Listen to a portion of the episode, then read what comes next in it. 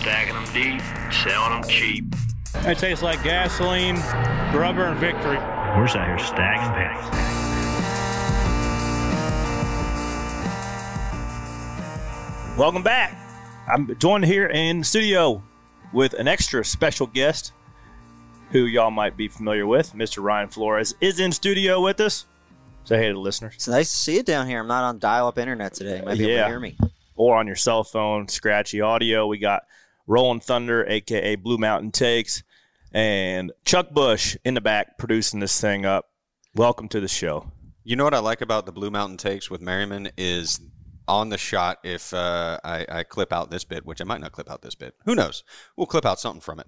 But there's a solid blue in the icon mark that is right behind his head. for Old blue takes. That's why we sit him over there in the corner. T- turn my mic off, Chuck. I can't hear myself. You can't. No, I hear can hear you just fine.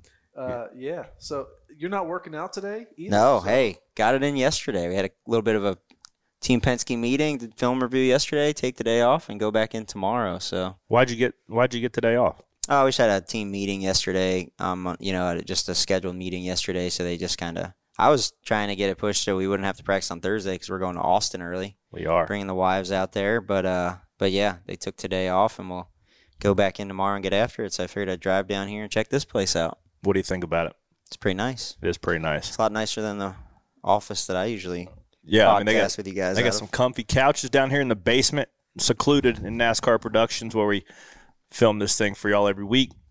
We had a good old fashioned, as Martin Truex Jr. like to say, ass whipping this weekend by Hendrick Motorsports. One, two, three, and four. God almighty. Not a not a bad week to be Rick Hendrick. I said that about halfway through. I said, man, it's a pretty good week to be driving a Hendrick car, I would say. They hope some bitches were like rockets. So I'm going to give you my either hot take or ice cold take. Jimmie Johnson retired a year too early. He could be running for an eighth championship right now with the way those cars are running.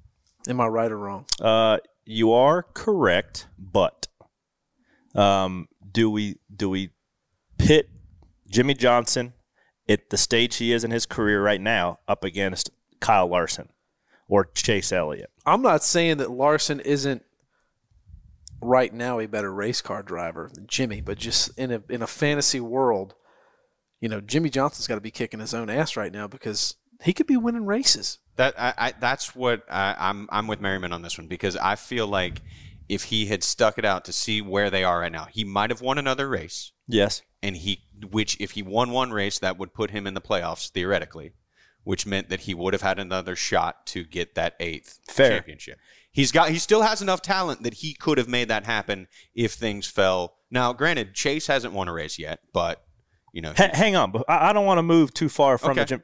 Jimmie Johnson is the greatest NASCAR driver to ever step through the window. Could guys. be, could be if he stayed another year no he is championship. no no thi- He this is not a a thousand percent is. No debate. We, you could say we are Dale. talking like Hendrick cars weren't very good last year, though. They did win the championship, so it's not like he stepped out of a, a, a Rick Ware car but just Yeah. to leave. You know what I mean? So, but they are better now. I and mean, they're, also weren't, you know, sweeping the top four. well, last the year pa- they didn't have 750 package. We're back at 750 package, which more falls, more often than not. falls Right. into his wheelhouse. Well, I think they added what four, five, seven fifty tracks. They went back to we're going to Darlington twice, seven fifty package. Get rid of the big ass spoiler, give us some horsepower, spin some tires. Love to see it. I'm not going to argue with that take, but I think I think that Kyle Larson's self preservation level is astronomically lower than what Jimmie's was at the end of his career. yeah Is that fair to say? definitely sure. I agree with that. Like my like Randy LaJoie says, when your wallet gets a little too fat, you can't quite push gas pedal down quite as hard. Do I agree with that? Probably not, but I don't argue with the old man.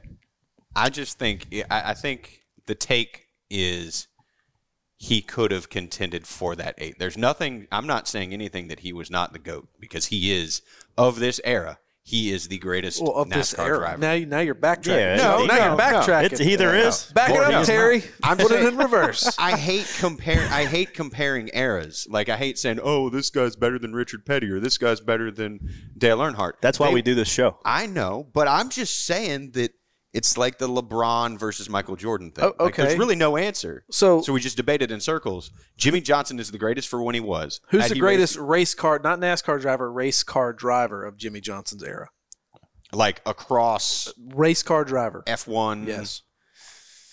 That's a broad question, Jimmie and we Johnson. need. And I feel like we need the. Uh, we need some parameters to fit it within. Well, I You mean, can't just say- L- Like well, who, Hamilton. who's in the conversation? Lewis Tony Hamilton? Stewart, I think, is it. Well, he worked for him, so he can attest whether he was or not. I mean, look, Tony. Tony raced against Jimmie his whole career. Tony won three, and, and Jimmie won seven. Right? Yeah, but Tony But was nothing. successful in IndyCar. But Yeah. nothing. Successful in IndyCar. You know, I think Jimmie making the jump late this late in his age to IndyCar. Those IndyCar guys get after it. You got to put in perspective. Tony Stewart did. He jumped in IndyCar when there was no other option for him. He had to drive and put his right foot on the on the wood just to make enough money to pay the bills. Well, right? he also was a groomed IndyCar driver at that time. He came up through the open wheel ranks from Yeah, USAC, asphalt sprint you know, cars. to Yeah. IndyCar, and his success in IndyCar launched him into you know a, a Busch car and then into a Cup car. It Where wasn't one as a rookie. Yeah, it wasn't an abrupt jump though from Cup to Indy, right? Yeah. Like that. th- What Jimmie's doing right now, I I think I think there's a fantasy that you want him to jump in that car and haul ass and be great. But those IndyCar guys, I know they have a tough transition when they come to NASCAR, but it ain't easy. I think it's an easier transition to go from IndyCar to a NASCAR to other other way around. That, that's that's my take. I can elaborate on it, but I don't think we need to. Maybe not on oval. We'll never know though. No, I just I wondered to Merriman's question though. Like, you're you're are we limiting ourselves to North America on this? No, like, we're- uh, this is. Yeah. because like to me, we like, only have race cars in North right now. I really like, just want to talk about Dover. yeah. That's what that's Well, what I but, really well, to no, talk about. that's interesting. Who's who's in the conversation? I mean, Tony got- Stewart, Jimmie Johnson, Lewis Hamilton. Lewis Hamilton. Schumacher's in there because he was part of that. Gordon, Kyle he's- Busch. Yeah, he's in there. Kyle Busch. Gordon, Um, Gordon, no, Gordon's not in the con. Gordon's how's Gordon not in the generation. conversation? Remember, think- like end of 2000, like like 2010, 2000, like every week Kyle Busch was winning a, a truck race, Xfinity, or sometimes most of the time all three. yeah, it was like two years ago. Don't discredit. No, it was a little more than that. Like when he was completely dominant Yeah. before there was the Xfinity uh, regulations. I just love these broad arguments. Yeah. There's no. Well, there- I, I do too, and that's what pe- that's why they make week long serious shows all day long, just to do about the hypothetical conversations. But we don't need to have those, We, Merriman. we will have one of those. I want to have one. of okay. Chuck keeps bringing it up. Let's no, talk no, about it. maybe, maybe, maybe not necessarily today. I'm saying, you know, because I know there's a show that you worked on a little bit. You did some interviews for uh, the the documentary that is going to be on Fox, I think, after the Charlotte Xfinity race, the Bad Boys documentary. It's about rivalries. Talking about me? Yeah, Oh yeah, yeah, yeah, Back in the in that little old warehouse. That was a pretty cool shoot. We'll get into that, I think, a little bit more next week and kind of tease it because Yes. I think the show premieres after the Xfinity race in Charlotte. Yes. because that's the type of conversation that we can have. But like you said, Dover this weekend was old school domination. Well, I want to I want to talk about the the rival topic a little bit because Yeah. we need some more rivalries in the Cup Series. Why don't That's you go what- wreck somebody? Corey? I've got a good Well, rivalry for you because I we, there, there is a rivalry, a bloom in my career. Uh, I feel like it's been brewing for the last couple of weeks, and it came to a head lap 24 at Dover before the comp caution even happened, and our pit road boatsman was analyst had a front row shot of it. I literally sometimes I'll like I got done doing my stuff and I'll look up and I, I seen Corey. I'm like, oh, how's he running? And Erik Jones all but wrecked you getting in the one. I was like, what was that? what had happened was, so I was, I don't know, 20, call it 23rd, right? We started 26, passed a couple cars, car drove good, running two or three, two or three car lengths ahead of the 43. He starts making the top kind of go. So I'm kind, I'm kind of peeking in the mirror, and he's a half back, one back, and he gets a good three and four, and I'm coming out of the coming off the bottom, and we were cleared. That's a tough angle for the spotters because they're coming at you out of four, and you can't quite tell. He barely had. He might have had three inches of his left front fender in the right recorder, and he just stayed in it, hooked me into the fence, flattened the right side, and then continued to pick me up and shove me off. Should have backed in the fence, but good thing I'm a good race car driver. Saved our car from being destroyed. Gathered it up, come down pit road, got the lucky dog, um, and then ultimately ran something over, which lost a couple laps. But point being, I'm not saying I'm a retaliator, but that one's in the bank. and it will be that that little check coupon since we're you know used to going to the old casino this past week at Dover. That one will get cashed at one point between now and Phoenix. I can promise you. What makes you decide to take care of it outside the race car versus inside the race car? Uh, I don't like to use well. So he cost us spots, right? From not get. I mean, that we were 22 laps into a 400 lap race. So I feel like there's a little bit of give and take that he didn't give. So I just keep that in the memory bank. So uh, between now, I mean, there's lots of laps between now and Phoenix that when he's having a pretty good day and I'm there with him, I probably cost him a couple spots too. But where's where's your line between So I, I like think going you full Hemric? so you de- you differentiate. Um, that's a good question. You differentiate uh, like a racing incident, like that was an actual racing incident, right? Because he was trying to take a lane that might not have been there, and then you go. So that you chalk that up as like racing incident, right? So now you just I know that he's not going to give me any room. I'm not going to give him zero room whatsoever, and probably take a little bit of room sometimes when t- when the time comes So it's intent. If he meant it's to intent, wreck right? So you go to a Noah Gragson, Daniel Hemric thing where Noah. So in in the in the heat of the battle, Hemric thought that Noah just backed right up into his car to give damage. Where he was just really trying to get it back into his box. So he thought that he was just the intent of trying to damage his car warranted him getting out and wanting to whoop his ass. But it wasn't just that one situation. It had, from what I understand, with Been Daniel brewing. and Noah, had been brewing, and then Yeah. you know as well as I know, Noah can get under your skin. Yes. So I think Daniel had had, had enough, and that was I, that was a frustrating situation when he backed up into him. But like you said, when when he he shoved you in the corner so hard on lap 25 of a 30 you know i, I knew it was early because we had a comp, comp caution at Yeah. 35 Yeah. and i was like man i he shoved you so deep in the corner you guys disappeared i just put my helmet on because i thought the caution was coming out I thought it was coming out. So- too. I had I was assholes and elbows trying to keep it out of the fence. So like the you know the tangle, we smashed the fence. Right, I gather back up, and then just the fact that he ships you down in the corner with almost zero chance of saving it. Um, that's like okay, guy, you will get that back. Like because that intent was like he was trying to end our day. Now, so I'm with you. You're my buddy. Mm-hmm. But could you have given a little bit there too and left the lane? Is that in that situation? Let's play devil advocate here. Yeah. So if I was on, if the shoe was on the other foot, I wouldn't have tried to make a lane on the top in the position that it was. I Lap thought 22 or lap whatever it is, 22. yeah. Like you've been three car lengths back for the entire run, and all of a sudden you get one halfway decent corner and you try to put it on the right rear. It'd be one thing if his left front was like my right rear tire, like it was two inches of fender in there. And you guys have never had problems before. He just he he's been racing me tough because we've been racing around the 43 quite often, and he's just one of them guys that puts it on your door, doesn't give you the room. So like But what kind of spot is he in though? I mean, he's used to running at the twenty. He's now in the forty-three. I'd I probably mean, be a little bit ticked off too if I was making a couple million too. bucks a year and running top ten, and now I got fired, and now I got to run. Well, you know, I'm not trying to get personal with it. Yeah, it. man. but- Jeez. Well, what do you mean? the, the wound. Let's put the band aid back on that wound Yeah, before we'll- gets we'll- too I'm just saying, here. look, you know, his situation's got to be pretty irritating too. He's, but look, everybody's out there trying to get what they can well, get. and then the flip side, flip side, he he has been running around the twenty car a lot, right? So like, granted, the we saw Chris Bell win the Daytona Road Course, but the twenty didn't run great this past weekend. There's a lot of times the 43 is running around the 20. So um, whether that's the 20's probably not keeping pace with the other three cars, or Well- Erik's carrying that thing. You race around guys like you can tell Erik Jones is a good race car driver. He's getting to his stretch too, because when it gets hot outside is when he starts. You know, when he was at Gibbs, he get to the summer stretch, he passes 600, and that dude's got like 10 straight top tens over the course of the summer. So Talking about Erik. Yeah. Yeah. Yeah, I mean, hot and slick, man, puts it a little bit more into the driver's hands. It puts it a little bit, obviously, into the into the car with downforce numbers and stuff like that. But I think you are starting to see guys who, um, when you put the when you put horsepower back in and you are feathering that thing, whether it be Darlington last week, Dover this week, man, those things are hard to drive and it's a blast. Uh, so I think you that's you might not see three wide, ten laps after a restart because you are sliding around. You don't want anybody tight in your doors. So, I mean, I, I love I love it. I think Cup cars should be hard to drive, but i- it doesn't deliver a good show sometimes. Well, what is and, and speaking of the show, and and uh, you know, we always talk about was it a good race.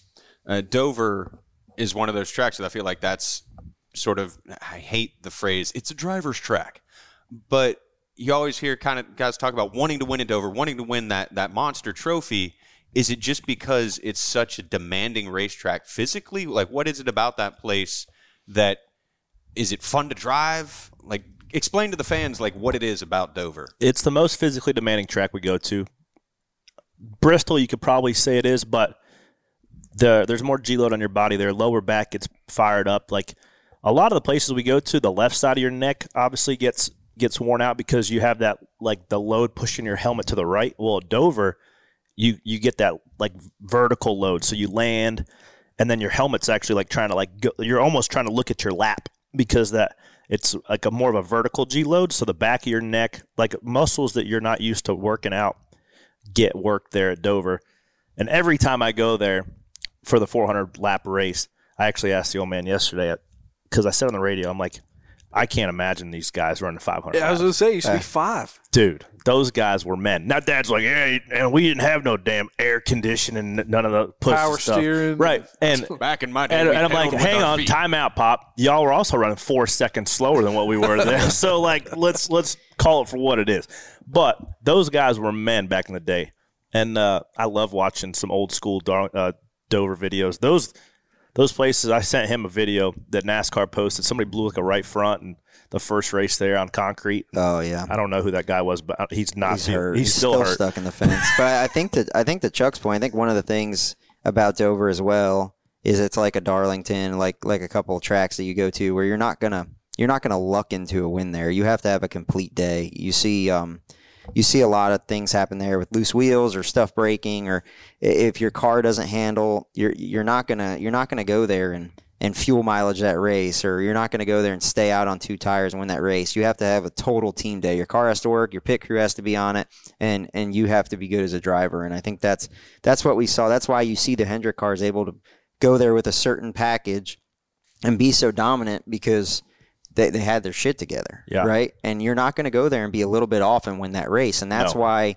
that's why it's so important to win there for some guys because you know with the with the 550 package we see if you get a good restart and you get the right lane and get a good push you can win the race. Same thing with Talladega. Same thing with a lot of these a lot of these tracks we go to repave staying out strategy fuel mileage. Dover's not that. Dover's mm-hmm. straight up put it on the table and let's see who's going to win It's also thing. a place too where there's some places where you can throttle back the like your the effort level from 100 or even you know you'd never really go 100 unless it's like the pay windows open last green flag restart or, or whatever you when you throttle back from like 98% to like 94% and you can still make speed like a Kansas like a, a fill in the blank right Charlotte but Dover's a place, if you aren't 98, 99% the entire day, you are slow and in the way. So that's another reason why there's so much, um, I guess, validation when you get one of those Dover trophies because you know you stayed in it all day. You're you were able to adjust because the track from the start of a restart when the those hot tires after a, a caution pick up the rubber and it's back to a green track and then it gets laid down. You're your way you attack the track, whether it's diamond in it or wrap the apron or move all the way to the top, like it changes every lap. And I think we see guys like Bowman, like Larson, some possibly some dirt backgrounds that can search for the moisture. Uh, it, it probably relates to Dover as one of the most sa- like the same kind of feel where you're looking for grip each and every lap. Last thing I had on my mind was Almirola was having a good day. God, no, whenever I th- he wasn't. Yeah. Anytime I think I'm having a bad year, which I, I feel like we have some bad luck, I look at the 10 car. I'm like, at least I'm not having a year like that. Well, I was listening. So I listened. I was on the way home from Virginia. I was listening to the race on the radio, and it was like, "Oh, Aric Almirola, he's up there. You know, he's not contending for a win, He's doing well. Doing, a top fifteen. Yeah. He would punch somebody in the mouth for a top fifteen finish at this point. Yeah. Good lord. And he smokes the fence. and that that interview of him uh, coming out of the care center, I think Kim Coon talked to him. Uh, he just sounded. It, it, it, The way his year's going, I'm Yeah. surprised the camera didn't stop working in the middle of the damn interview. Yeah, he's had a he. Uh, it's it is. I mean, look, I don't think it's anything he's doing. Well, and he even said I read I read some a transcript of what he said. He's like, "Man, my body's hurting. Like I don't like I don't want to take any more hits like that." Yeah. People just take for granted like, you know, we got the safer barrier, quote unquote, right? And like The, the seats are safe. All the safety equipment's astronomically higher than what it was 10 years, 15 years ago. You're still going from Bro, If you hit 45G, 50G right front hit hurts What's really what's, bad. What's the top speed at Dover? 180 probably, 185. Going from that to zero in how long? Well, you don't go to zero, I mean, right? quite. But you Yeah. change direction at probably 65, 70 miles an hour. Yeah. If you hit if you hit anything hard enough to either knock a oil line off and car, cause a fire or a brake line, like that's, I can't even begin to tell the listeners how bad that hurts. Like it just hurt. Like it knocks the wind out of you, and you might knock on wood. You might not get a concussion, but your bell is rung till like Thursday, and then when you go from like Aric, you got in that pretty big front end hit at Darlington, Jesus. and then you turn back around six days later and you pile drive one in the fence at Dover. Like that stuff does take its toll. So you hate to see Aric having a year like he's having. When- there's obviously not a whole lot of speed in them Stewart Haas cars. Uh, we're starting to see them turn around a little bit. But you, I went back and watched the 2018 race at Dover. Stewart Haas was four of the top five. yeah. So they hit on something similar to the way Hendrick did, But- um, and and that just goes to show how much they've missed it. It's like we were talking about before the show, like teams and racing in general, it kind of goes through cycles. Sometimes, like this team is up top and they're the ones that are dominating everything. Yep. And then they just, something's off. You can't quite put your finger on it. You don't know exactly what it is. And then all of a sudden, boom, it's back. And Hendrick gets four. Like we were saying for a while, is Hendrick done as a dynasty? And then boom, they get all four cars. Well, Ryan worked in the aero department at Stewart Haas for years, and he can he can talk about how like the the gains and advantages and the losses all ebb and flow uh, uh, for the quarters of the year. Yeah. So what they what the the thing I was going to bring up um, is Stewart Haas is probably one of the most aero sensitive groups there is. They they own Gene Haas owns Windshear. They have a ton of wind tunnel time. When I was there, you know the aero group is is pretty advanced. And what they did at the beginning of the year is they came out with a new template that um, we call they call it the Tombstone. the tombstone that fits has to fit watertight into your wheel opening. So you can change the wheel openings on the car and it changes your aero balance quite a bit. Well, now everybody has the same wheel opening and they kind of caught everybody by surprise.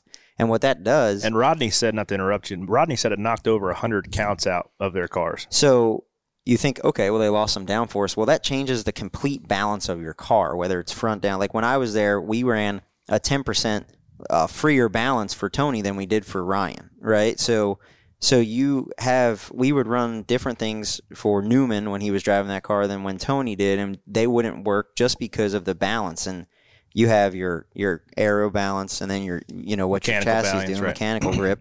So those guys have leaned heavy for a long time on their aero balance. Hang on, let's let's explain to the listeners a little bit. So, what you're looking at when a wind tunnel, when a wind starts blowing on the car, it's on scale pads and it gives you counts, right? Well, counts transit translate to about was it 2.2 or so, So, pounds? yes, almost. So let's pounds. just say, for example, if Rodney is probably even on the lesser side, maybe he's exaggerating. Let's just call it 100. He, so he said 100. Let's use 100. 100 counts would be 220 pounds of force pushing that car down. That's just free speed.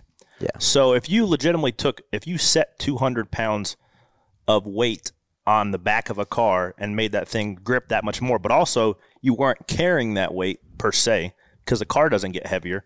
Just the the amount of force that pushes down, they lost just because of a simple template on the wheel tubs or the wheel openings of those cars. So like even something like that can take you from a dominant team to a tenth to 15. That's just how hard the Cup Series. is. now, and it's easy to say that, right? So it's the same for everybody now. But they were more reliant on the the you you say counts and you think overall downforce, but you have side force that that factors into it really big. Mm-hmm. You have front downforce, rear downforce, and then drag. So they haven't found their balance back between that with their mechanical grip. And but it's just like how Hendrick was off for a couple of years. These guys are going to figure it out. And sometimes when I've been on teams, if we're a little bit slow this time of year, it's good because you're working to get back ahead. So that way, you Yeah. know, when you get to September, October, you're stronger. You know, how many times have we seen people fire off the season super dominant, and then when it comes time for the playoffs, They I mean, it. look when Joey, look when Joey won the championship. Look at Joey last year.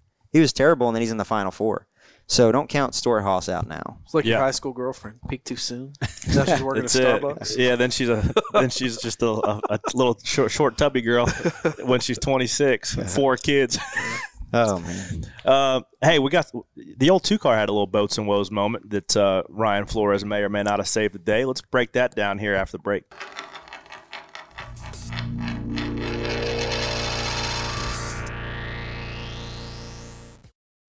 All right, we had uh, a couple pit road boats and woes this past weekend. We run something over quick during the green flag sequence. We had to come in, put right sides on it. Uh, ultimately lost two laps, which probably handicapped our day. But the two had an interesting stop. What happened to y'all? Yeah, so we run in the back, you know, the back half of the top 10, anywhere from sixth to eighth is probably where we run. And it was going to be a solid day. I don't think we had anything for the Hendrick cars, but we come in second to last uh, pit sequence there and a lug nut on the left front.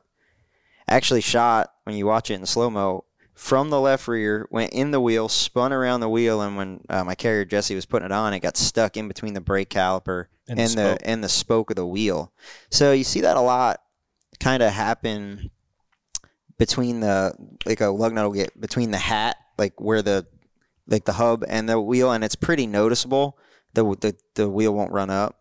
Uh, your lug nuts won't run up, but I kind of felt it as I was going that it wasn't tightening flat, and it wasn't like a big red flag. You know what's wrong. It's just something from the experience of doing it that you knew like something felt off, and then I saw it, but the car's getting ready to drop at that point, so I kind of locked up and I tried to hit it with my gun, and I wasn't You gonna try to hit the socket to the lug nut that was in yeah, like try to knock it out. I didn't know what to do. I like locked up because it was like one of those weird things, and I didn't want to stop the car because I didn't know it felt if it might have been tight. So we ended up sending the car, and I talked to our, our crew chief Jeremy Bullins was not there. Talked to Grant, our interim crew chief, and we ended up bringing it back down, which was good because what can happen there is the lug nut can um, it gets spit out obviously when you roll away, but it can also knock the valve stem off. But when when we tighten the wheel, good thing we brought it back down because it wasn't super noticeable, but it did hold it back from being able to get the wheel tight. So there was only one lug nut tight. So we lost all our track position.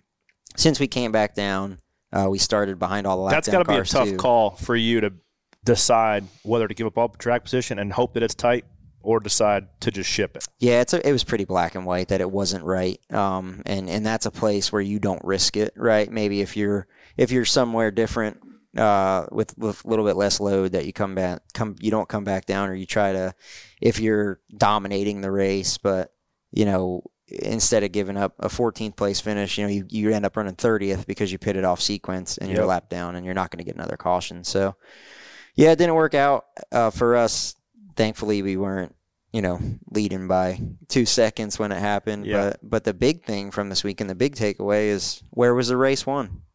It was On won pit on road. pit road. So I, I know the 48. They worked on their car all day. They weren't the best car they ran with us, kind of. Which they say was the fastest pit stop of the year. Now you argue the contrary, but per some sources, an 11.8 by the 48 crew on that last stop to beat the five off pit road was the fastest pit stop of the year. So I it was a fast stop, and it could be. Why do some people think it was the fastest stop? just off of their data? Okay. Right. So uh, we believe the fastest stop of the year, from what everything I've seen, was done last week, maybe by the 18 team in Darlington in 11.3. Uh, we are the whole bar is moving down. Everybody's getting faster. You know, last year you saw an 11, it was pretty pretty outstanding. This year, if you're doing 12s, it's just normal. If you're in the 13s, you're slow. Yeah. So what we saw there was you you see the the 48 doing 11 on their last stop. The five car does a 13 flat. Not a terrible stop. Not a great stop. Not good enough. Not a not a stop that's going to win you a race in that situation. So you give up you give up the choose. He Yep. gets the jump, and you, you drive off to victory. So Good night, Sally. you know how hard it is to pass it over. Mm.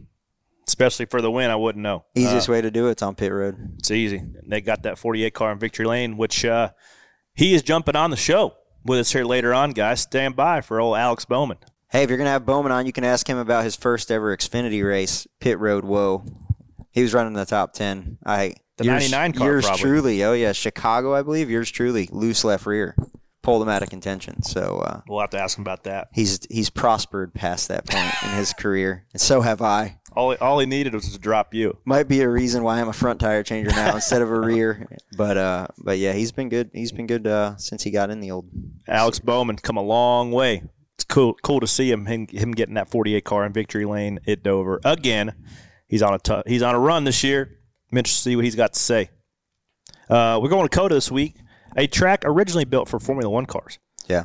Where have you obviously nobody, no pit crew has seen the wall per se. So do, is, do you anticipate any differences from a normal pit wall to this weekend? I don't know what it's going to be. Like, there's no pit wall there. When you pull up Google Maps of it, there's no pit wall. It's just open. I think there's a wall. I got a picture that says It must not be they, they put they put a wall up now from then, but uh, but I think the biggest thing that you're going to see is you see um that there's a big slope on the front stretch. Mhm. Does pit road have that hill as well? No, Okay, so it's flat. it's it starts going after the pit road. So what you can do is, is an elevation change or the slope of pit road is what you'll see. That's that's when you'll see tires getting away or or uh, different different types of, of thing. You, you'll see a penalty eh, or or them slowing stops down. But the interesting part about this weekend is you're going to find out in that 50 minute practice. Do tires fall off? Do they not? What are tires worth? And do you figure out if you're going to run the race backwards like we've seen them do at Watkins Glen in years past to uh, to just to try to be up front with, Yep. the, with the right amount of fuel. The thing that changes that game now, stage racing. So Mhm. see where the stages fall. It's going to be interesting. Going to be a lot of strategy. I think there's gonna be some pit road boats and woes. Just like always, races are won and lost Yeah. on pit road. Uh, we've gone to, we've gone to uh, to racetracks like that, thinking you're going to do two pit stops, and then you go to the Roval and you do eight. Yeah, So we'll see where tires go. Hopefully, uh, get them all tight. a lot of unknowns this weekend going in to COTA, down there in Austin, Texas. We're gonna see how weird it is. Stay tuned.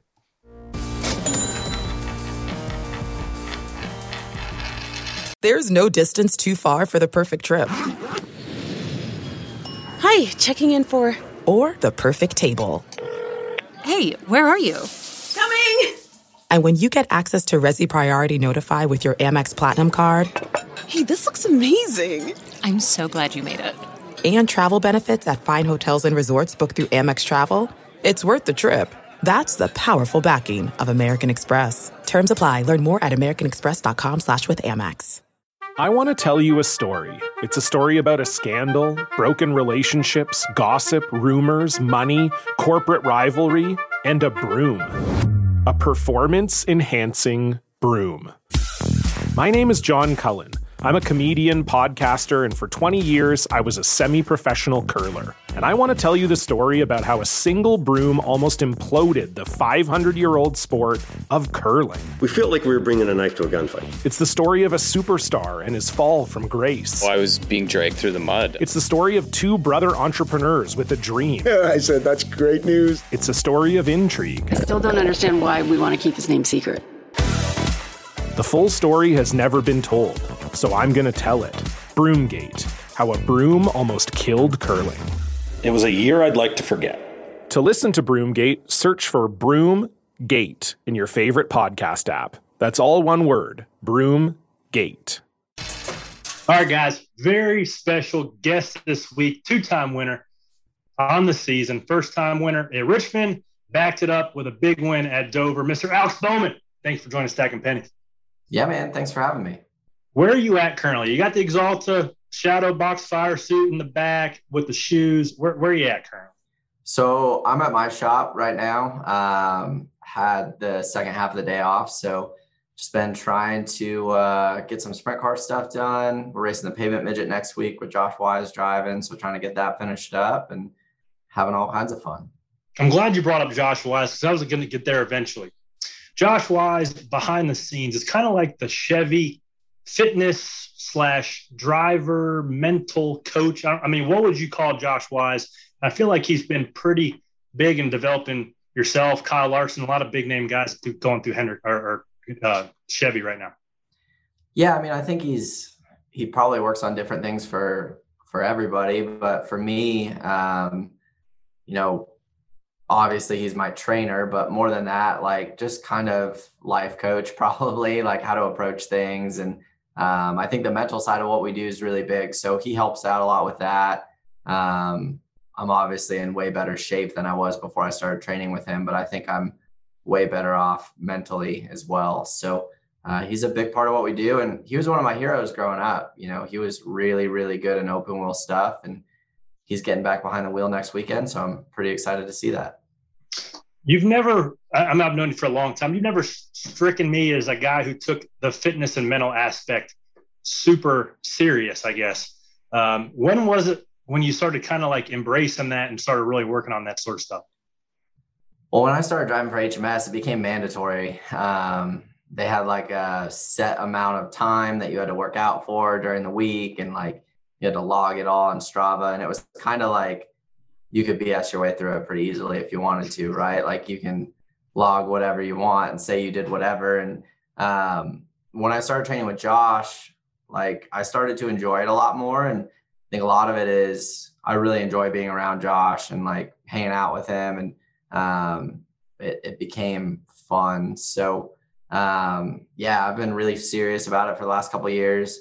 I mean, we won Sunday afternoon and eight o'clock Monday morning. I was in the gym working out instead of laying in bed hungover. So um, definitely take it way more seriously than I used to.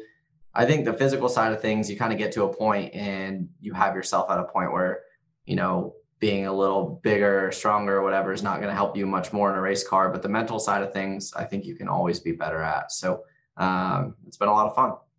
I always like to dig in because I can. We've had very similar stops in our career. You've had far more success than I had uh, now to your in, in your career, but the mental side and just the confidence side, I wanted to dig in a little bit because um, there's days that we both had that we never expected. You never expected to be where you're at in your career. I'm sure when you were uh, when you were that guy almost a meme with you know making the hand gesture at the at the firefighter with the damn fire extinguisher at New Hampshire. Now you're a multi-time cup winner, getting a 48 card to, to Victory and Dover. I, I, just don't know how you could even fathom looking back or even looking forward and expect to be where you're at. Yeah, for sure. Um, I mean, I got fired in a Taco Bell drive-through line on Twitter. Like, I mean, all kinds of crazy stuff happened, and I never once thought that that I'd up, end up at, at Hendrick Motorsports from it. And, um, you know, while everybody else was in Daytona for the 500, I was sitting on a couch and got a call from Kenny Francis to come drive the simulator. And it's really what kind of sparked the chain of events that had me, you know, ready to go when, when Dale needed somebody later that year. So crazy set of circumstances and a lot of luck involved to, to get me to this point for sure. But um, just trying to like there were a lot of bad days, right? Like you've lived it. And I did a really bad job of like managing expectations and handling those bad days. I just made myself miserable all the time. Like I was ready to quit, didn't want to do it anymore, hated going to the racetrack. I was super stressed out and anxious about getting in the way and ruining like a big name guy's day. Like I spun out at Kentucky one time and there was a bunch of smoke. And I think Jamie McMurray spun out through the smoke, had a bunch of McMurray fans mad at me. I blew a left front tire in the 600, and I think uh, Biffle or Edwards or somebody was leading. I think it was I think Carl was leading, and he ended up not winning the race. It was like a late caution because I exploded a left front tire, and I had death threats over like this tire exploding that I had nothing to do with. Right, so like there's this hard times, it's not a whole lot of fun in that situation. Um, and I think some people handle it way better than I did for sure. But definitely, um, the biggest thing is it made me appreciate where I'm at way more than I would have if I would have just gone like East Series ran pretty good, won a bunch of ARCA races. If I get in that Xfinity car and like we ran really well for what that car was, but if I go win a bunch of races and I'm in like a winning cup car, I don't appreciate it nearly as much as I as I do since I had to struggle so much. So um, yeah, it was a pretty crazy path for sure. Anybody that might follow you on Instagram or Twitter knows that you do a lot of a lot of cool stuff. You're one of my favorite follows on Instagram. Just because you do all these wild different things, you're sitting there in your shop in Mooresville. You said before we jumped on the air, you're mounting a seat in a 410 sprint car. But I wanted to like because during a couple weeks ago, you were down at Cleetus McFarland's, whatever that guy's name is, the YouTube guy that owns a racetrack, driving a Crown Vic around in some race. Like you're always doing something wild. You got Mark Davis, an old buddy over there, working on drifter cars. Why do you have so many different projects going on, and what's your, what's your favorite thing to mess with? Yeah, for me, probably a, a lot like you. Like I grew up with a really mechanical background, um, where I feel like you're probably more the fab guy, right? Like you have a you're really good at fabricating. Obviously, built built seats in the seat shop. Um, like you can build stuff really well. Whereas I'm like the mechanical race car setup guy. So um, grew up how to do all my own stuff, how to set my own stuff up. Um, so I I always really love the mechanical aspect of of working on race cars. And once you get to a point like you're obviously not able to do that anymore, right? Like I'm not going to walk into Hendrick Motorsports and pick up a wrench. Like there's there that's not going to happen. They're not going to allow that. So um, I I wanted to continue to do that somehow, and for a long time that was just tinkering with street cars and um, building dumb stuff like that. But then I think 2016, uh, Buddy and I built the first midget that we built and went to Chili Bowl, which turned into I have four of them now, and I'm probably not going to run any of those cars at Chili Bowl. I'm probably going to end up with with three new ones this year, um, or a mix. So bunch of dirt midgets. I have a pavement midget. Uh, I have two 410 sprint cars now. I have a drift car. I have a Corvette that makes 1200 horsepower to the tire. Like for me, I just like driving different stuff. Um, but even more than that, I like working on different stuff. So um, everything in my shop, I have my hands on. I have two employees now, which is crazy to me. Um, obviously, Mark works for me, and then I hired Joe Gertie this year to kind of run the sprint car program just so we could race more. But it's been crazy. I just like to to drive different stuff. Obviously, doing the Freedom 500 and stuff like that down with with Cleetus McFarland was a lot of fun. Um, gonna race the sprint car in July. Drive my drift car as much as I can. Just kind of all over the place, but uh, most of it stems from just wanting to work on the mechanical side of things. So I, I came to this realization when I drove that crate dirt late model at Bristol just to get some experience on dirt, never driven it before. And and I realized like first, actually there was no practice. Like after the heat race, like you're picking dirt and you got you know like dust in your eyes and you have like these eye booger, boogers and stuff. And it's like there's something that running just on Sundays almost like files the edges a little bit on like that grittiness. And I feel like I know why Larson runs all the different stuff he does because it kind of keeps you raw. And I, I know Josh kind of like walks through that sort of things too is too. I don't really know how much in depth he gets, but do you feel like doing that sort of stuff kind of keeps you kind of keeps that fire going and doesn't let the cup series because you don't want to like can't lean on somebody you can't really get like smash fenders. Obviously, in a cup car, you got to do something that kind of gets the adrenaline pumping and, and gets you gets you a little gritty. Yeah, I think so. Um, you know, like I don't think driving a drift car necessarily makes me a better race car driver on Sundays. I think that's a very different um, different deal. Like tandeming and a drift deal is so different than anything I've ever done in my life. It was crazy to learn that and to continue to learn that. It's been so much fun. Um, but for me, like I sat down the, the beginning of this year because we put the wing car together, didn't know how much we were going to race it, kind of just wanted to hit shows here and there. And I watched Larson kill everybody last year, every week. Um, and I feel like those cars are so fast that they have to slow everything down on Sundays, right? I sat down in the beginning of the year, like, if I'm going to pick one car that's going to make me a better race car driver on Sundays, I think a wing sprint car is really the only thing that I think I can go race throughout the week and then it helped me on Sundays. So um, that's what I want to do. I want to get my feet wet in that. Um, but yeah, I mean, the grittiness of it. And really for me, like, if I wasn't racing cup, I would still be sitting here doing all these same things with these same projects and everything. So it's really just what I'm passionate about and, and what I like to do and, and want to do. But um, I think some things like the the wing car in particular can definitely help you out on Sundays.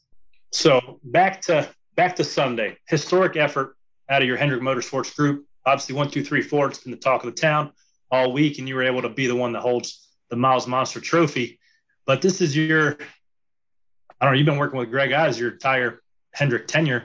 And I, you guys are really clicking this year. How do you guys feel about making a deep playoff run this season? Yeah, for sure. I mean, I think it really started um, probably probably Dover last year. You know, we started a really good run through the playoffs. We ended up sixth in points, but we actually scored the second most points out of anybody during the playoffs. Um, we just didn't do a very good job through the summer at racking up playoff playoff points to lean back on. Um, but still, you know, the run that we put together there was really strong. This year's honestly been a little disappointing. Just we're we either win or finish like 25th. Like there's there's not a good in between for us. We're really inconsistent right now. We've had a lot of bad luck, dumb issues, little things go wrong and and ruin our day. So I feel like if we can clean that up and, and get back to just executing every week and running how we should, we can win a ton of races. Um, you know, we're we're hit and miss now, and we've won two of the last five. So if we can just you know clean everything up, we can be really good. I feel like Greg and I definitely have a great relationship. We work really well together. We're both different and awkward in a sense, and um, I think we enjoy each other a lot. So it's been fun working with him. Excited to continue that, and I, I think we we have a shot at it this year. We just have to get the consistency down and I wish I knew exactly what button to push to make that happen. That's been our, our biggest downfall over the last four years. But if we can figure it out like we did for those 10 races at the end of last year, we can be really good. One more question. I was going to move on to would you rather's, but after this, does the does jumping in the 48, you probably didn't think it was going to, you thought it would probably just be a number change, a decal change on the side of your car, but did it bring a different or a, a little more pressure uh, when you drive that 48 Ally car? and it might not. I just I, I wonder if uh, if that's anything different to you than driving the 88. Yeah, I don't really think so. Um, you know, obviously both really historic numbers in the sport. Um, a lot of great drivers drove the 88. Obviously, the the guy before me, Dale Jr., super popular, super famous, everybody's favorite. And that was really hard for me to follow up because I feel like there was some expectation of me being like this big Dale Jr. personality, popularity guy, and that's just not me. Like I, I, I can only be myself, and I was only myself, and um, you know, I think that made getting into the 48 easier. Um, you know, I've been really close with Jimmie over the last couple years, and it's an honor to get to drive a car that's won so many races and, and championships. And um, really, the the biggest thing that changed for me was just working with Ally. They've been so cool so cool to have a partner that just embraces really things that that mean a lot to me. Um, you know, obviously with the best friends program that we have going on, we've donated a ton of money now to a bunch of different shelters. Um, it's a thousand dollars a week from myself, and then another thousand from Ally. But then when we win, it's it's ten thousand. So that's really cool. Um, they're jumping on board the Dirt program, so that's really cool. It's it's been a lot of um, neat stuff working with them. So that's been the biggest change. Really, no added pressure. I put a lot of pressure on myself just because I want to run well, but that's for me because I like trophies. So um, just trying to to prove to people that I deserve to be here and uh, and win races. That's really where where the pressure comes from. Well, you certainly deserve it. You put the work in, paid your dues, and now you're reaping the benefits, my good friend. Uh, last little bit, we got a couple would you rather questions.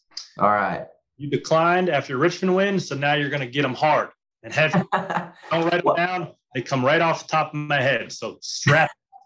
All right, send it. Would you rather race the Pro Invitational Series every week, or go back in time and drive for BK again for a year? Oh, wow! I'm I didn't know what you were going to come up with to make me say pro invitational, but I'm going with pro invitational for sure.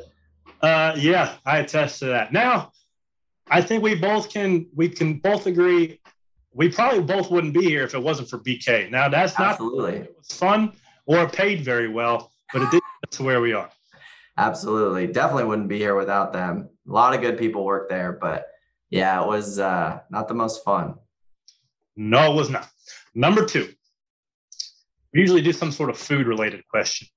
Um, would you rather, for a month straight, would you rather drink racetrack lemonade or eat nothing but Martinsville hot dogs? Oh, that's like drinking a bucket of sugar. Sugar.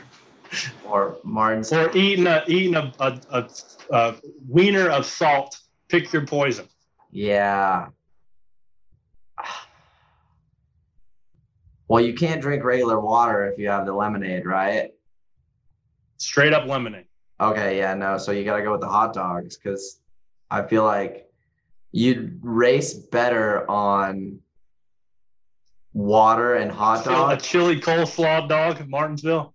Than you would on straight le- nothing but lemonade because like you'd be junk. Yeah, that that is that is for sure. All right, number three, and it's not a would you rather. It's a it's a deep thinking question, big hitter. If you had to pick one race car and one racetrack for the rest of your life to race on, what are you doing?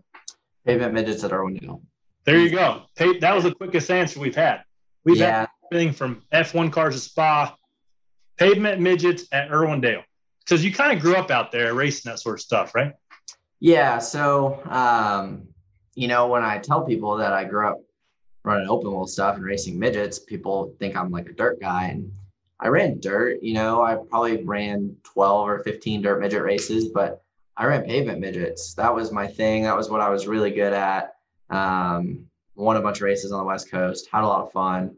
So pavement midgets at Irwindale, like the race, the big race out there when I was a kid was Turkey Night.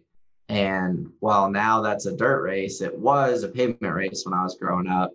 And you get Kasey Kahne, Tony Stewart, um, you know, Michael Lewis, uh, Dave Steele, Josh Wise, like these amazing race car drivers come out and they just put on the best show. So that was a race I always wanted to win. And I broke leading two years in a row there. So never won it because after that, um, they stopped going there and stopped racing pavement midgets. And my pavement midget had actually been sitting uh, ever since then. That was like 2011 or 12, the last time they ran there. Um, I think 11. And now they're going back to IRP. And Josh Wise was on the same program. That was always his favorite thing to race. So that's how he ended up uh, bringing this car back and, and getting back in it giving back to the people who are helping you out. Love to see it. Alex Bowman, thank you for jumping on Stacking Pennies. Good job sweet. Yeah, man. Thanks.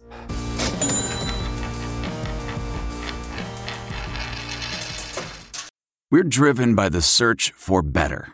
But when it comes to hiring, the best way to search for a candidate isn't to search at all. Don't search, match with Indeed.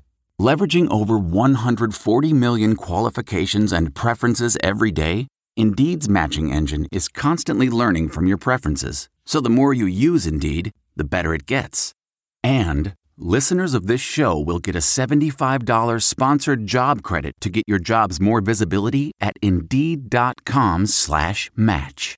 Just go to Indeed.com slash match right now and support our show by saying you heard about Indeed on this podcast. Indeed.com slash match. Terms and conditions apply. Need to hire? You need Indeed.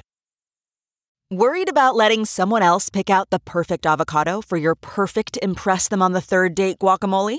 Well, good thing Instacart shoppers are as picky as you are. They find ripe avocados like it's their guac on the line. They are milk expiration date detectives. They bag eggs like the 12 precious pieces of cargo they are. So let Instacart shoppers overthink your groceries so that you can overthink what you'll wear on that third date. Download the Instacart app today to get free delivery on your first three orders while supplies last. Minimum $10 per order. Additional terms apply. All right, guys, big week. We have a we have a couple different e NASCAR races this week. We have the Coke iRacing Series as well as the Pro Invitational, and all this segment is refreshed by Coca Cola. Merriman, what we got on tap this week? So we film this on Tuesdays. So tonight, or if you're listening on Wednesday, Tuesdays at nine. Yes, it's Tuesdays at nine. Yeah. So basically, Tuesday night, mm-hmm. they had the race at COTA, the uh, the eNASCAR Coca Cola iRacing Series, which is already done by the time this comes out, but. Uh, that's going to be a big one. Then you guys Wednesday night are in action. It, the big dogs it, come back into it, town at COTA as well. But look, look, man, these these guys in the no. Coca Cola iRacing series are infinitely better than the guys that race in the Pro Invitational series. They uh, the season this year is pretty interesting, right? So I think they have ten playoff spots, and they're creeping up on, you know, having more winners than playoff spots this season. So same deal with Cup. You win and you're in. So you say, but if you have you know 11 different winners and there's only 10 spots, it's not necessarily the case. So the pressure's on some of these guys in here. Explain to me how the Coke iRacing series is different than the Pro Invitational series. Well, these guys get money for their wallet uh, when they win. 'Kay. So the purse, Like not just like a couple pennies here and there. These guys are stacking big ones to win iRacing. you're talking about three hundred thirty thousand dollars. You know, that's Is this the total purse? That's what the that's guy who that's wins total champ- purse. I don't think the champion wins that much. Uh, I remember that guy. Remember that guy last year dri- driving? I think he was driving for Roush, and he wins the championship, and his mom's in there, and they're all. I think he was like ten grand, maybe even more than that, forty or something. I think it might have been a hundred grand. Call it a hundred. I think it was a hundred. Gosh, I mean, that's a lot of money for video games. that's a lot of money for you know some of these kids that win it are you know 16 17 18 years old i think If you were seventeen years old when one iRacing skip, what what are you buy? Oh, d- nothing good. A four-year-old Maserati? Depreciating, depreciating assets for sure. But I can tell you this: them guys have to work way harder than I want to work to be good at. It. For sure. And and I that's something I wanted to get into is the time investment that these guys do because my brother does it a little bit. He's actually pretty good at it. He's in like the Discord chats and they're sending setups back and forth. And you're on the Discord stuff and you're probably on a little more than I am. How much time are like the the guys that are actually competitive and winning races spending during the week? I think they spend, 100 hours could I- be. It, it's a ton, Yeah. right? And they're they have the same tricks and trade. Like it, it almost is parallel to what we do, right? They find ways to uh, kind of cheat the the setup system, whether it's reverse sway bar load, and they have these graphs they look at. So just like anything else, the more work you put into it, the better you are. And I, uh, but i mean there's there's real money in it i mean there Oh. are real sponsors on these cars you got guys junior owns a car william byron owns a car denny's got one i mean there's there big, Jim Beaver even owns a car. yeah jim beaver You got Uh, Kyle Long. yeah. owns a team. Who's I mean, Jim Beaver? he's got an esports team Uh, he's a he's a mogul yeah in so, the esports gaming. but look, I mean, it's it's it's real deal racing in terms of. I mean, you're not out there tearing up actual race cars, but Hang on. you're so winning real money. So let me let People me are say spending this: real money. if you're somebody who does the Twitch and and like actually wants to watch people play like video games that are good at it, don't watch the Pro Invitational Series on FS1 on Wednesday night.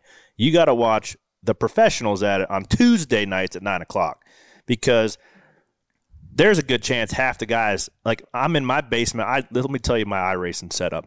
My internet or whatever it is is in my bedroom in the top level of my townhouse. I have to run a 150 foot long internet cable down the stairs to my rig, and it still doesn't work. So like that's the kind of rig I'm talking about. When you got these guys, when you've got Logan Clampitt and Ke- Keegan Leahy, those guys aren't worried about their cars flashing up and down. Like, you know what I mean? So like these guys take it serious. The guys on Sundays racing on Wednesday nights.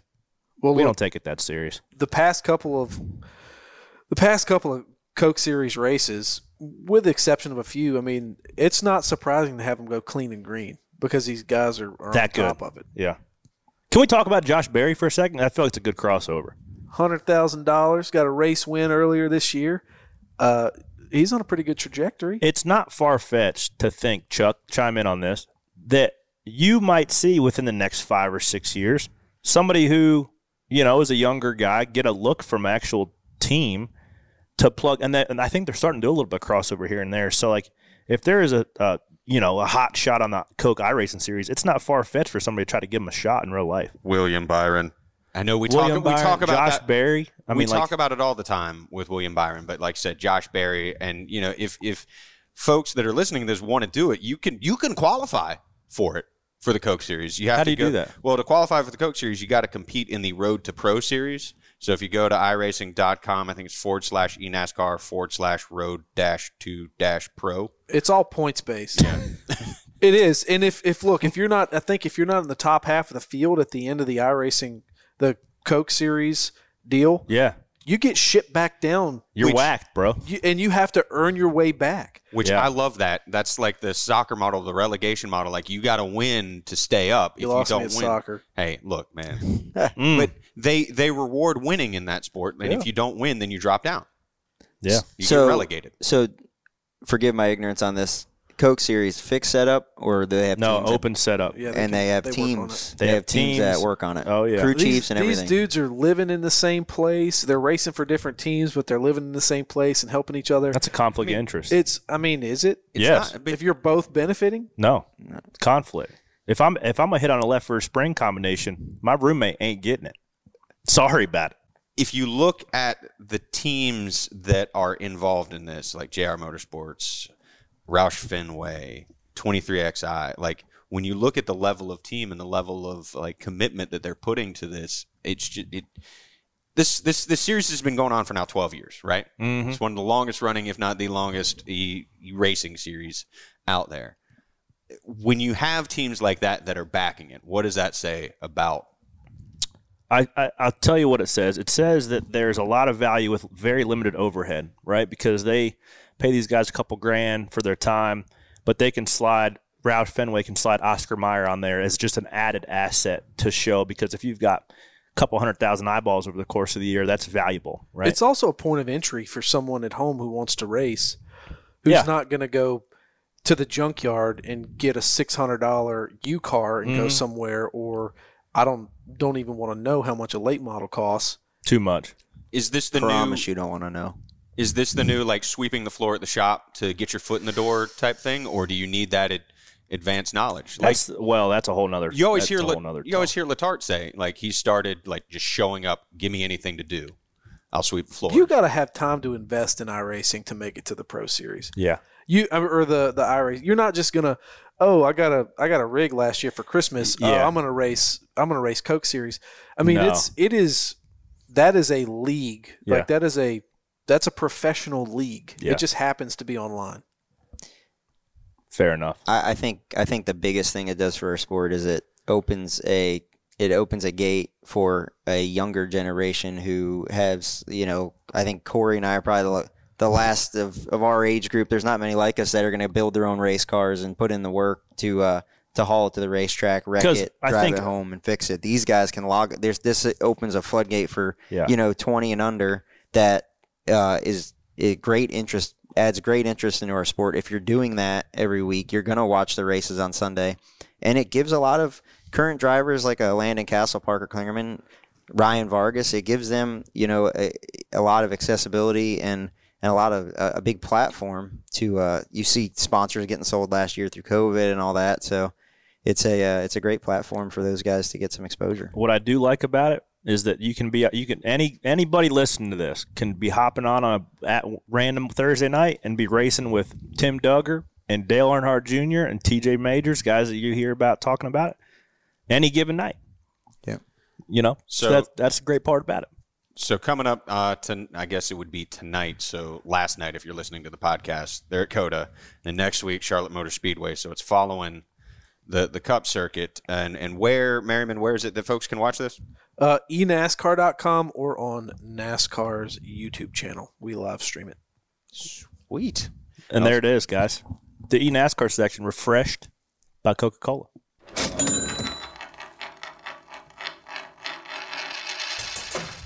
All right, guys, we're back for a little quick game of heads or tails. Going to a new circuit this week, but we have, you know, everybody wants to talk about. Well, it's an even playing field because nobody's been on the track before. We've got Kevin Harvick driving a Busch car. We've got half the field driving a truck. Yes, sir, Chuck. Say, do we want to start with the fan appreciation stuff and then go to that? Mm, I think in- we do that in- in fair. I think we do that spare change. Because I was gonna, I was gonna be spare change. that's why you're the Speaking of host of spare this, change, I have none this weekend because I lost 300 bucks at the black- blackjack table. Okay. Yeah. Sorry, I, I messed up your flow then. It's all good. And we're back. A little quick game, heads or tails. We are going to a new circuit, Circuit of the Americas. That is, nobody's been there except half the Cup field, who's going to be running some sort of truck or Xfinity car. We'll see Kevin Harvick driving a quote unquote BJ McLeod Motorsports car, which I'm sure is a Stewart Haas. He he ain't get he ain't walking out of the coach if that thing ain't a Stewart Haas car. To be fair, all you guys have a chance to run it because We do have a chance to run it. I just don't have iRacing. 125 grand No, in my pocket to fire off to a Busch car. in the Pro run. Series, you'll you'll have a race under your belt. That ain't the that ain't relative. I could I could sit there on iRacing, Merriman, You'll at for least know where the seven hours are. and still don't know where the corners are. I went down there in December in a Miata, decent. Wait a minute. And you it went was- down there in a BMW and blew it up, and then you drove the Miata. No, the other guy blew it up. Then I oh, started driving a Mi- Miata, which was way more fun, anyways. I just love the mental image of you riding in a Miata. Bro. picture the top down, Double hair, hair flowing. Oh, f- the flow was going that extra had flow. the that had the 125 tapered spacer. I don't know what it is. It Yeah. didn't have much mo. It was only going like 118 down the back you were like straightaway. six seconds faster in the field. It wasn't even fair. No, I was. I started off three seconds slower, ended up three seconds faster. So I picked up six. Um, but yes, if we race Miatas down there, boys, watch out. I'd be in good I would shape. buy a Corey LaJoie shirt like Miata with the top down with like a big helmet, like a bobblehead helmet. Oh, that'd be good. That might be your next. If That you might be. if you run if you win the the I race or the regular race this week, you need to make some Miata shirts. Sign me up for the Mazda Gold Cup. That's Schluter that's my- Systems Miata diecast. that might be where that might be where I could actually be competitive. It's you the know, new OEM is uh, Mazda, and it's going to be Miata. That's heck yeah, race. rotary motor. We're bringing Sign back the me up. convertible series. All right, we digress from Miatas. we go in there with big boy power this weekend, 750. Got to look at ch- guys like Chase Elliott, Martin Truex Jr. Who else are some road course guys? Chris Bell. You want me to give you the uh, Chris Bell. I don't see him. jackpot races? Five to pick in Group One. Sure, let's make it quick. Elliott, Truex, Hamlin, Byron, Logano. Byron's a question mark for me. I know he's got the the run of top tens going. Yeah, Is he a road course racer? yeah, yeah. And he's got Chase Elliott's notebook to work off of. Well, that's true too. So I, I gotta keep. I, I'm gonna hammer the nine. Uh, he hasn't been in victory lane all year, right? He hasn't been in victory lane yet. No. So I see him going to victory lane this week. He, it's just funny how it works. We got we give the guys who are the best at the road courses the tire test. Brad went for Ford. Martin Truex went for Toyota. Chase Elliott went for Chevrolet. But so he's already got Yeah, but- multiple legs up on the competition after a, only a 50 minute practice. Yeah, but do you want somebody who sucks at a road course to be giving you feedback? I would rather David Ragan course? go. I'd rather go like somebody that's somewhat relevant because if it's a half second slower, it's still you're still getting decent tire data. Yeah, but don't you want Or Drew Herring. push it? Like No, David Ragan's not going to push not when not when you get one 50 minute practice. If you can't go test, I don't think that anybody else should be able to go test, regardless of if you're current or not. I think it should be OEM guy Drew Herring, David Ragan, Al Geyer. If he's not going to run a Cup car, Max let, let out let Al Geyer go. Well, is it fair for the Xfinity field then? No, the racing's not fair, but at least you can do a little bit of fairness. Second jackpot race. All right, Group Two: Harvick, Kyle Busch, Keselowski, Ryan Blaney, Kyle Larson. Blaney's a good road course racer. You, you So look is at you look at Larson. Uh, if you go back to uh, the Daytona Road Course, he was on path to win that thing and um, overshot one corner and ended up wrecking. So as strong as they've been, as strong as Hendrick stuff has been, uh, Larson's firing off cylinders. Our old boy Cliff Daniels, Got him tuned up. I would I would look for him to be pre- pretty good this. There you have it. Hammer the five. I'm gonna I'm gonna say the two because I don't think his pit crew is gonna screw up this weekend. I think they're gonna be knocking all five lug nuts. I don't know. I pretty know the tight. front changer on that thing Hey. it could get a little wonky. I'm going 12 on that one. I think Blaney, uh, he looked strong at Daytona on the road course for a little bit. La- Last one. This one's interesting, and I'm not sure why this person wasn't a little higher up. But you got Bell, Allmendinger, Kurt Busch, Bowman, and McDowell. There are three guys in there who I think you could argue should have been put in Group Two based on how they run at road courses. McDowell's a good road course racer. Allmendinger doesn't matter where it is. If he's turning right and left, he's you know top ten car. And Bell ended up winning the daggone thing at Daytona. That's a wild card group because uh, I think a lot of it's track position too because this place is going to be hard to pass. You can look. I mean, obviously McDowell has a lot of road course experience, but it's hard to go against. Uh, hard to go against Chris Bell. I mean, And y'all are qualifying here too. yeah, So it's not a normal weekend. points average finish set the field. I mean, Mm-hmm. you got to lay a lap down to get a good starting position. With, Love it. With all that said, with all that said, when you have the 50 minute practice session, what are you looking for in that practice session to get out of the car? Uh, ju- I mean, you got to figure out where the brake markers are. You got to figure out what the bounce of your car is. Um, and, and luckily, I went down there, so I know where the corners are and roughly where the brake markers are. But when you add a, take a car that's double the size or double the weight that you're used to with quadruple the horsepower, it's definitely going to be an adjustment. But a lot of gravel traps. the thing there. about it's a 50 minute practice. It's a two and a half minute lap time. So you you add in the out lap, which is probably three minutes. Then you add in the cool down lap because if you just make an out lap, two hot laps, now you're talking, and then a, then a you know a pit entry lap. You're looking at nine ten minutes for a two lap run. are they? But are they going to stagger Are they going to like so and so's a quarter way through the track for send out the qualifying. next- yeah. I, I would. And I think you can regulate that yourself. You're also going to want to probably do like the F1 cars do and just go 40% all the way around the all around the course because you don't want to get your tires too hot. Now, That'll be something to watch. A lot of gravel traps or stuff. there? No, it's it's it, you got a lot of runoff for sure. A lot of asphalt runoff, so you'll be able to. You won't ruin your day. That's a that's wood. the thing that always gets me. We go to some of these places, big gravel traps, and they just cars just sink, and then Where can guys go to win 25 grand?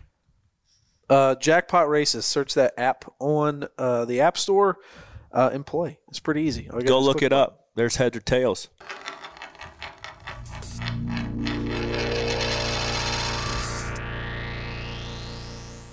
The Dover International Speedway, nicknamed the Monster Mile, was constructed in 1969. Nice. And has hosted NASCAR, USAC, and IndyCar races. From 2007 to 2009, the Speedway received an upgrade, the Monster Makeover, that expanded the track's facilities. In 2008, during the makeover, a 46 foot fiberglass creature was built outside the racetrack and named Miles the Monster. Miles the Monster had been the mascot of Dover International Speedway since 2000. He can be found in the Winners Trophy, tickets to the races, t shirts, action figures, and other memorabilia. Since 2008, he has been located at the track's Victory Plaza. His circular base contains plaques commemorating every Dover NASCAR winner since 1969 and has room for every winner until the year 2035. By the way, my name's on that thing too for K&N East win, but I digress. What is inside that base, you ask? In the grundle of the monster, ask 10 fans and they will give you 10 different answers. Rumors have swirled for years, and today we're going to break down a few of them. Dover Air Force Base is only a few miles away from the track, and one of the more outlandish stories is that the track was approached by the Air Force when the track was under renovation to become part of a national missile defense system network, given its proximity to the nation's capital. One fact that lends a little credence to this rumor is that national defense spending increased during the Bush administration, which also falls into the timeline that Dover sat out track renovations. Coincidence? Maybe, maybe not. Another fun rumor is the base of Miles actually contains a cigar lounge that smells of rich mahogany, has leather couches, and many leather bound books. If you're a fan of ice cream, maybe you're hoping that this one's true. There's an old school ice cream parlor, complete with a genuine 1950s soda fountain. Not like one of those fancy Coke machines that has orange and grape and all the other odd flavors. No, no. Move over Irish Hills, Michigan. Look out, Frosty Joey and Dairy Bar might be getting a run for their money. During Firefly Music Festival, it holds after hours underground raves. To get in, you have to know the secret knock, and there's also a unique password that you have to get the bouncer, whose name's Doug, Doug the Gatekeeper. One of my favorites is that it holds a four timers club, kind of like Saturday Night Live. Once you win your fourth race at the track, you can decorate the space however you want for the next year or until another four timer gets inducted. The possibilities are endless. Nobody really knows what's inside the Miles the Monster. Maybe you don't want to know. Maybe one day we'll find out. And that's why you got to keep on tuning in to Corey Stories here in Stacking Pennies.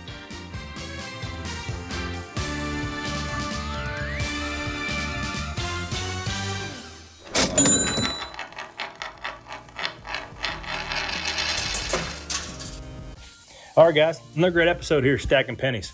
Thank y'all for tuning in.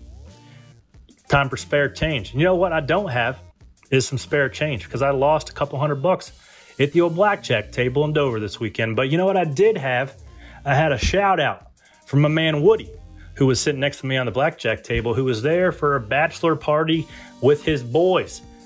And you know what, guys? Nothing pumps me up or makes me happier when people say, Man, I listen to podcasts, love stacking pennies. Well, my man Woody was there stacking pennies with me. He was stacking them and I was losing them.